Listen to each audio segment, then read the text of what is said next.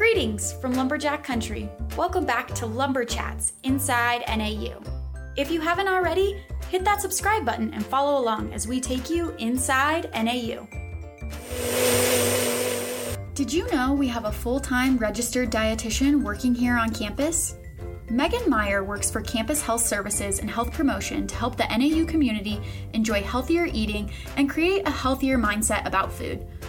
We brought her in to talk through all the different health trends of 2019, to find out what stuck, what didn't, and what we should watch out for in 2020. And finally, what we should leave behind for good. Welcome, Megan. Thanks, Mackenzie. Before we get started, we are going to put you in the hot seat. Are you ready? Yes. Hotspot or the doob? Oh, oh no. Um, hotspot at lunch, doob at dinner. Skiing or snowboarding? Neither. Smoothie or fruit juice? Smoothie.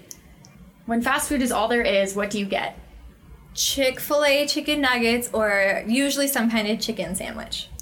What movie could you watch over and over? Oh, Titanic or Garden State. How many cups of coffee do you have a day? One and a half. I cut back. It used to be three or four. When you close your eyes and think of a happy place, where is it? Oh, it's my grandparents' house, actually. When you're walking down the street feeling great, what song would be playing in the background? Um, any Lizzo song, usually. What's your go to pick me up? Ooh, that's a hard question. Probably some kind of food, to be honest. Makes sense. yeah. Now that we've broken the ice, we'll get to why you're here with us today. Can you share how and why you got into the field of nutrition and wellness? It was kind of a happy mistake. I, I mean, I was a little bit interested in nutrition and health. Um, my younger sister has type 1 diabetes. My dad had cancer. And so I was always just kind of like curious about how food made us healthy. Um, but at the time in high school, I was also very into cooking and I was in the culinary classes and did all the competitions and I was nudged to go to this school that had both a culinary and a nutrition program. So I, I applied and got in. It was the only school I applied to, and really went with the intention of actually being a personal chef. Um, I was like, I'm going to cook for rich people in spas and have this really cushy life. And then got to culinary school, and I was like, technically I can cook, but I'm not that creative with cooking, and I didn't like it. But I really fell in love with all of my nutrition courses and the nutrition therapy, and seeing how food can be used to help us heal, help us feel better. And so it kind of just was like a nice little slide into more nutrition and dietetics and the therapeutic side of eating versus just cooking for like pleasure, which I still love. I love both. What are some of the biggest misconceptions you've noticed people may have about nutrition? Oh, that's black or white. I think that's a big one. You know, people think it has to be this all or nothing approach and that it has to be perfect, where the reality is we're all different. We have different genes, different backgrounds, different cultures, preferences. And so that means there's a lot of wiggle room with eating, and it doesn't have to be perfect. You can, yes, eat salads and have smoothies, but you can also have Chick fil A or cake or candy canes or whatever is like in your heart for food that day. And when students come to see you, what do you help them with? Oh, that's a good question. Sometimes it is more medical focused, so maybe they have celiac or food allergies or high blood pressure, so something that needs to be more managed with food. So, really exploring what kinds of foods they can add to their diet to help really improve their health. Never take away, unless there's a food allergy, I never try, say, take away or limit or avoid a food. And then, depending on the, the case, there's also a lot of exploring more the relationship with food. So, how does it make you feel physically, mentally? Emotionally, you know, and what are these reasons you have for eating? Is it because it's something you feel like you should be doing or something you also enjoy or helps you feel good, helps you feel alert, awake, happy, all those things? And looking back at 2019, how would you describe it from a health and wellness perspective? Oh, it was a roller coaster. They always are. Um, I think there were a lot of there was a lot of movement in looking at our relationship with food and healthy eating and how they can coexist. But then there was also a lot of weird fads and a lot of weird trends that emerged, which I think we're going to get into. So yeah, yeah, that's a perfect segue. If you had to pick one fad of 2019 to strike completely from the record, what would it be? Celery juice, 100%. So I won't go into too too much detail, but it's, it's exactly what it sounds. Starting your day off with celery celery juice juiced from an entire head of celery. It's gross. I made it one day out of curiosity. The health claims are very much unfounded. There it was a guy who he gets his medical information from ghosts and spirits um, and so that right there should be enough to give people like that gut check, but it wasn't. And so it was a huge trend and it was promoted by celebrities and influencers and I got tons of questions about it and then the cost of celery increased and it was just a sad day for everyone. So I'm ready to just say bye, get it out. Next on our list is intermittent fasting, and that seems to have been really popular in 2019. Um, but I've also heard it being debunked. What are your thoughts? Yeah, so that's a good question. So intermittent fasting is basically just fasting for periods of time where you don't eat and then have times where you do eat. Some people it's like certain hours of the day from like 10 to 6 p.m. Some people it's like 24 hours followed by eight hours of eating. So it's really it looks different from person to person. Um, the research, some people were into it because it was showing some you know early promising signs of like improved blood pressure impl- improved insulin sensitivity um, weight loss. But really when you dug deep into the research it was pretty flawed. It was all generally short term it was also very um, it was statistically significant but not clinically significant. And so for example it might have shown statistically like this weight loss difference compared to like the mediterranean diet or counting calories. But at the end of the day it was like a difference of a quarter of a pound which is not really a real difference. I think what it comes down to with intermittent fasting is some people are breakfast eaters, some people aren't. It really works better to just go with your body's natural rhythm. And a lot of the research really just shows it was because of calorie restriction, not some magic metabolic changes that happen. And we've noticed also more diffusers in rooms and offices too. What's the deal with essential oils beyond making rooms smell nice? What are their uses? yeah, I mean, I think a lot of essential oils can be used just therapeutically from that, like aromatherapy. So things like lavender are very calming, more citrus smells tend to, and like peppermint tend to make us feel awake and excited. So I think there's definitely there's this nice element to more kind of natural ways to calm yourself down if you're stressed or if you're not a coffee person or really sensitive to caffeine, you can use that those scents in the morning to wake up. I think the main thing to be careful with, of course, like don't eat them. They're not really regulated, but also being careful with like skin contact versus diffusers because the skin contact can cause burns on some people or like skin color changes in the sun depending on the oils. So do your research, use a diffuser, don't use it all the time. And in 2019, we saw a lot of celebrities getting involved with sharing wellness tips, diets, and other nutrition related content. How does the average lumberjack know what to believe on social media? Yeah, so I would, you know, take what you see on social media or from a celebrity with a really big grain of salt. Like, do a gut check and really think, okay, like, what's going on here? You know, celebrities, they they don't have nutrition backgrounds they don't have anatomy science backgrounds for the most part they are actors, right? They also, of course, behind the scenes pay a team typically to help them be healthy, right? So if you think about like so Kumail Nanjiani, the comedian, just showed off like he did like a major diet change, exercise change to get ready for a movie role, but he also acknowledged he had dietitians, he had personal chefs, he had trainers, mm-hmm. he had really an army to help him get there. Um, and and typically like a college student doesn't have those resources. I don't have those resources. Most people don't. Um, the other piece, of course, is remember if it seems too good to be true, it probably is. If it's avoiding entire food groups, um, entire foods if it just doesn't seem to make sense, there's probably not much logic or research behind it and could actually be doing your body a little more damage than good. And what's the worst thing you've seen shared on social media? Oh, I mean, it, it kind of comes back to the celery juice. I actually got banned from the the medical medium guy's like Instagram account. I got blocked for pointing out his bad signs. I really wasn't mean, but I, I was enough that I got blocked and banned and can't look at him anymore. Um, but I think any kind of celery juice, but then any kind of shaming in general. So sometimes it's shaming for people's food choices, whether it's like ethical or you know whatever, like shaming for body types, body sizes. I think like that part of social media is so ugly and so frustrating that I generally have to like mute my social media for a few days just to like get over my rage that happens. And can you share a few accounts you follow for their quality content? Ooh.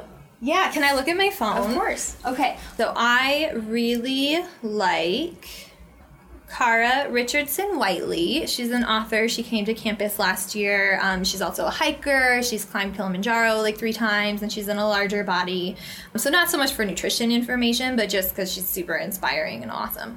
I really like Holly Falke. Nutrition Falke is spelled F A L K E. She is a dietitian in Texas. She does a lot of like diabetes education, but she's also just very well rounded, has great recipes and great ideas. She's a mom, so it's a little bit like mom content, but it's still super great. Um, I also like Intuitive Nutritionist. She is a dietitian in Tucson. She has a private practice, I believe, but also works for U of A, and she has a really great, great positive account. Okay, so another big popular trend was the keto diet and that was popular before 2019 but there seems to have be like an increase of conversations related to keto mm-hmm. and correct me if we say anything wrong but basically keto has you cutting carbs but upping those uh, healthy fats to try and reach what is called ketosis um, where your body starts to burn its own fat for fuel. Is that right? Yes. So it's very, very low carbohydrate. Also, a pretty low protein. A lot of people tend to forget that like your body will use protein as fuel, so that actually has to be kept pretty low.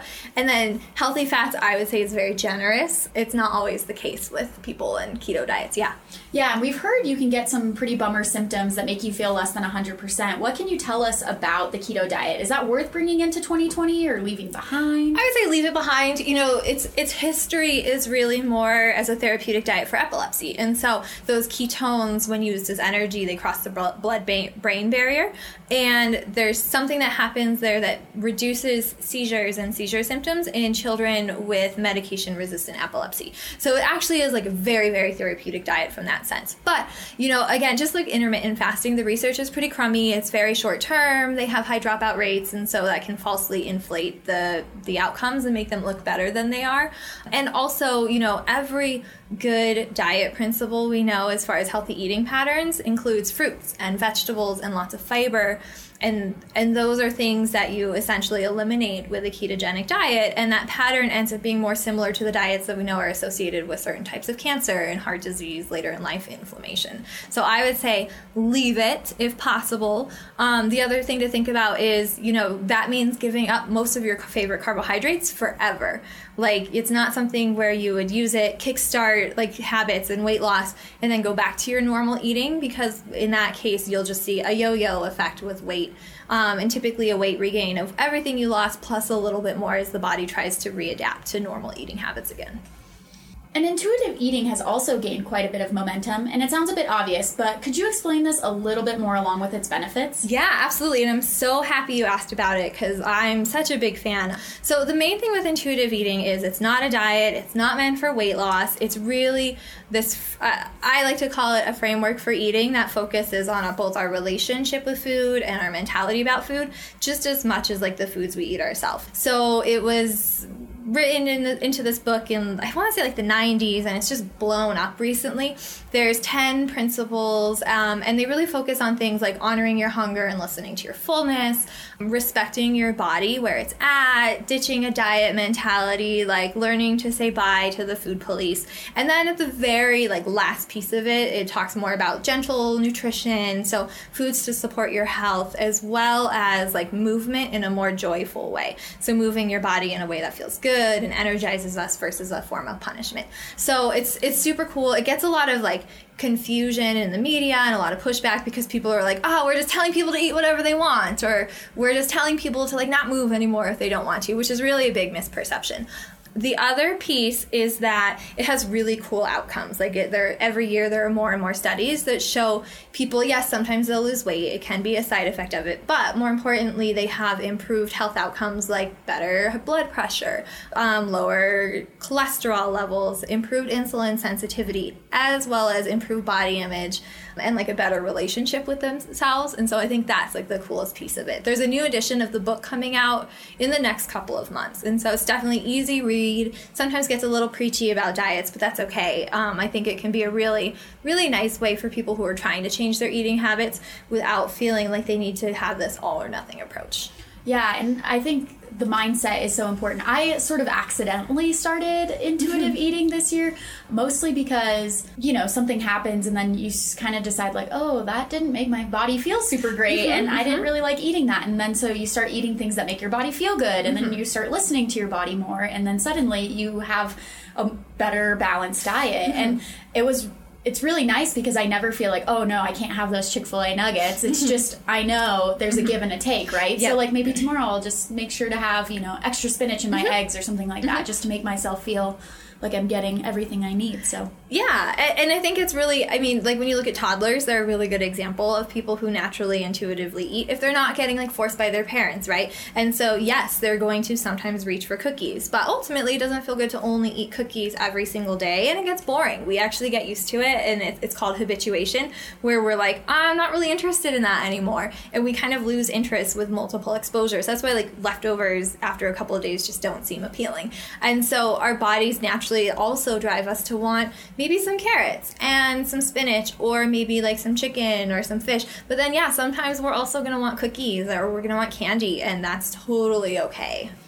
and how would you recommend getting into the mindset of intuitive eating? Like, what could you do? Let's say I listen to this mm-hmm. podcast tomorrow when I sit down for dinner. Mm-hmm. How, how could I think about in- eating? Yeah, I think a lot of intuitive eating is about your intention, right? So, what's your intention in that moment? Is it to change my body, work against my genetics potentially, or is it to fuel myself? Paying attention to also how it makes you feel after, as well as, and that, that might be mood, that might be a sense of comfort, that might also just be like energy, that might be like sluggishness, or like maybe you have a sensitivity and your stomach doesn't feel good.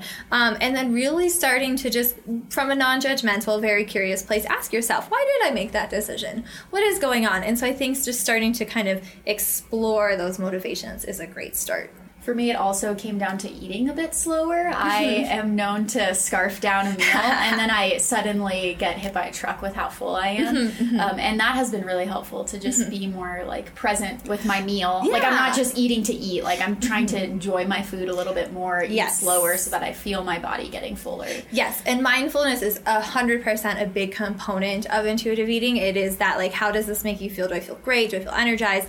Do I enjoy my food? Am I actually tasting it? Because I think that's another really interesting one. Is you might end up eating something and being like, wow, I thought I love this, but I actually am like, this doesn't taste good. I don't mm-hmm. like this. I was just eating maybe for other reasons. Totally. Mm-hmm.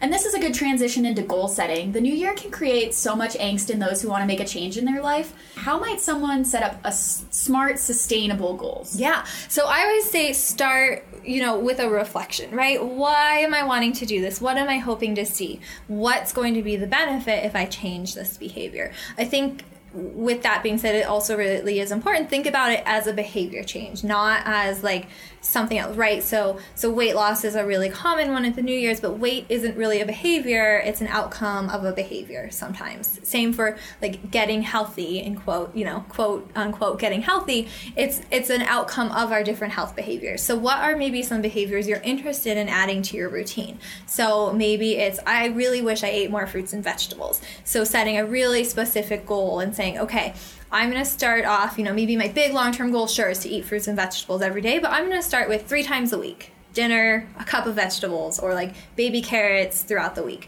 Something really small and measurable um, to help us get started and move us forward with that goal setting. And then building off of that. I also, I think personally, I found that thinking about what we can add versus what we can take away just does give us that healthier mindset. And so instead of saying, I'm never going to eat, you know, a bag of like jalapeno chips ever again, thinking, okay, I'm going to add in fruit as my snack three times a week, four times a week, something like that.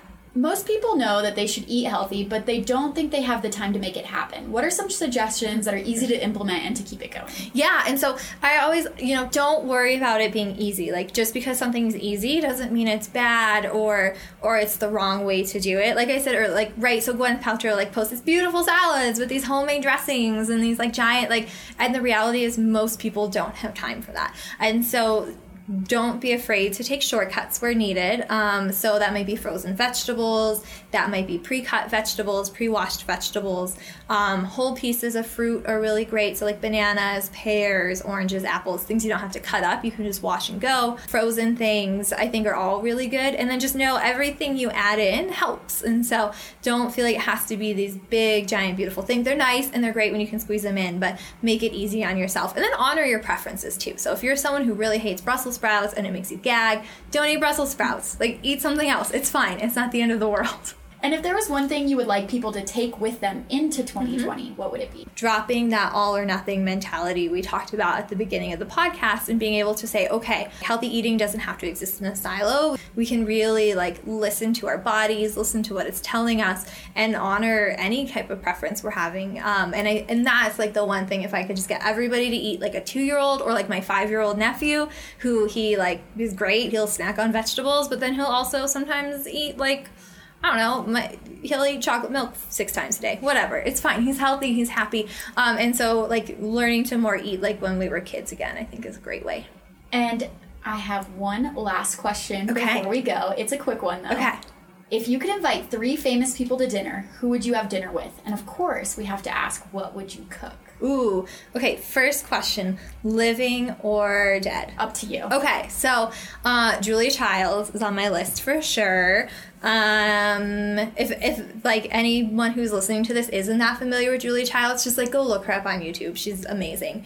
Probably, I've been really into Michelle Obama, and then I think right now Jonathan Van Ness would be my third from Queer Eye. I think he'd be my third guest. And based off of what I'm really liking to cook right now, I'd probably do like some kind of salmon with like crispy skin. And I made, I have this like lemon dressing thing I've been making for my salmon lately. And then probably like some roasted vegetables and like some really good like crusty bread, I think, on the side. Yum. That sounds good. I'm inviting Thanks. myself. Yeah, you're welcome anytime. Excellent. Well, thank you so much for talking with us, Megan. Yeah, thanks, Mackenzie. Our advice keep the positive vibes going. Remember, change doesn't happen overnight. Success at anything is the result of time, practice, and the development of good habits. What habits will you pick up or change this year? Maybe you'll add a fruit to go with your dinner, like Megan suggested, or maybe you'll attend a grocery store tour or cooking demo led by Health Promotion. Or maybe you'll cook more at home rather than going out to eat. Whatever your goal is, it's the small habits that will set the tone for your week, for your month, and ultimately for your year. So until next time, Lumberjacks.